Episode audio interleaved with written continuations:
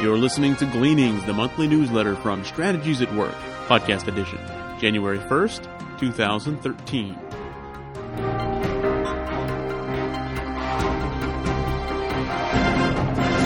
Upcoming events The Strategic Life Alignment Seminar. Struggling to find meaning, purpose, and satisfaction in life? The Strategic Life Alignment Seminar will equip you with tools and a methodology for discerning your divinely ordained life purpose. The next seminar will be held on Monday nights in February and March at Sojourn Church in Dallas, Texas. See strategieswork.com for details. The Business Transformation Series Seminar Personal Financial Management. Is personal money management a challenge for you? Want to learn how to manage financial resources based on a biblical worldview? Attend the next BTS seminar on May 3, 2013 in Dallas, Texas, or participate in the webinar presentation on Monday nights in May 2013. See the website strategieswork.com for details. These are challenging economic times. There is much fear in the world. Now more than ever, people need to understand the power of building their lives on Christ. Only faith in Christ can provide sustained victory over fear. If you need help learning how to walk with Christ, Strategies at Work has consultants in various parts of the world. Please see the website strategieswork.com for contact information. And now, Dr. Chester brings us the message titled, Why? According to one source, there were 18 mass murders in the U.S. in 2012. The venues for these atrocities included spas, high schools, universities, a funeral home, a cafe, a movie theater, a Sikh temple, a meat packing plant, a shopping mall, and an elementary school. In all of these horrific events, the lingering question is why? Why did people, sometimes children and other helpless people, have to die? Those who do not embrace a biblical worldview have no answers. For those who do embrace a biblical worldview, the scriptures provide guidance as to how to understand these horrendous events.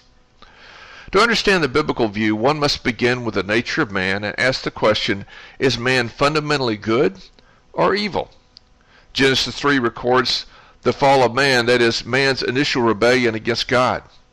Adam and Eve disobeyed a direct command from God, and as a result, they died spiritually, and eventually they died physically. Because of the nature of the universe, reproduction happens in all species according to their own kind. Therefore, once the first humans disobeyed God, their nature changed. This changed nature was then passed on to their heirs.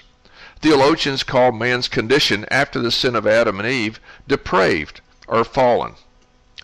In the first three chapters of the book of Romans, the Apostle Paul argues that all human beings are born into a state of sin or depravity, that is, rebellion against God. Therefore, by nature, people do not obey God. Consequently, every human being has a bias to sin. This means that by nature humans are evil, which begs the question if the base nature of humans is evil, why weren't there more mass murders and other crimes in 2012? In other words, why aren't humans as bad as they could be? Notwithstanding the horrific acts of murder noted above, generally people can live relatively safely. One of God's loving, kind provisions for His creatures is that He grants to all the ability to obey some of His principles. For example, even fools can use their tongues correctly. See Proverbs 17:28. And the most decadent person can be nice. See Matthew 5:46. Theologians call this common grace. Common grace is the gift of God granted to every human being on a rudimentary level to obey at least some of God's rules for his creation. The grace is called common because it is widely granted to people and therefore not unusual. Even those who do not accept Christ can live in a measure of common grace. The reason common grace is so important is that the only way to accomplish anything in God's universe is to obey His laws. Common grace provides a means by which all people can obey enough of God's laws to survive, at least for a while. Therefore, common grace is the explanation of how rebellious people can function and even seem to prosper in God's universe. Common grace, however, can never provide the basis for fallen man to be reconciled to the righteous, holy Creator of the universe. Only the grace of Christ can do this. In addition, common grace only goes so far with people who do not accept Christ. Eventually, these people will experience a breakdown with common grace. Recently, I wrote a business tip titled The Limit of Common Grace, in which I noted that there were, appears to be a limit in common grace. One of the texts of Scripture that reveals this truth is Hosea 14, verse 9.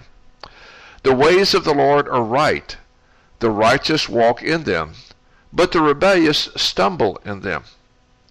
Rebellious people have the grace to obey some of God's rules only so far. At some point, the grace runs out and man in his base nature without common grace can only produce dysfunctionality, destruction, and death. The atrocities of this past year are examples of expended common grace. In each of these atrocities, there has been or will be a search for the causes. Why did these tragic events take place? There will be calls for gun control, which only addresses symptoms.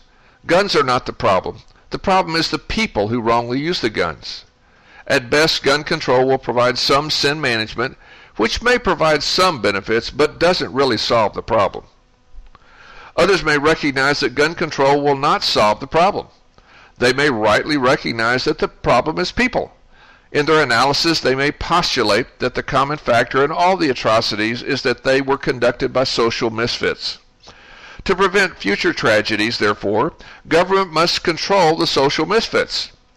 But trying to identify and control people are, can be very problematic and doesn't really address the root issues. This conclusion can open Pandora's box and give the authorities sweeping powers to violate individual privacy rights. Neither controlling guns nor controlling people will provide the real solution. So, what is the solution? The real solution to the problem must begin with a sound understanding of human depravity. By nature, humans are born with a bias to sin, and therefore are in a state of rebellion against their Creator. The only way to remedy this situation is by changing man's nature. Though man can make some behavior modifications, man cannot change his essential nature except through Christ. Jesus Christ came to do for man what man could not do for himself. Christ came to pay the penalty for sin that is required by a just and holy God. The work of Christ is then imputed to those who accept him as their personal Savior and Lord. That is what affects the change in the hearts of people. A person who knows Christ becomes a new creature. That man or woman has a new heart and a new nature. In contrast to the base traits of man, dysfunctionality, destruction, and death, the new nature of man is characterized by functionality, progress, and life. How can what we do as people, communities, and nations affect this change? We need to humble ourselves, seek the Lord, turn from our wicked ways, and then the Lord will heal us. See 2 Chronicles 7, verse 14. People who are transformed by the power of Jesus Christ don't commit atrocities. They facilitate life, progress, and efficiency. They live according to a biblical worldview and bring glory to God.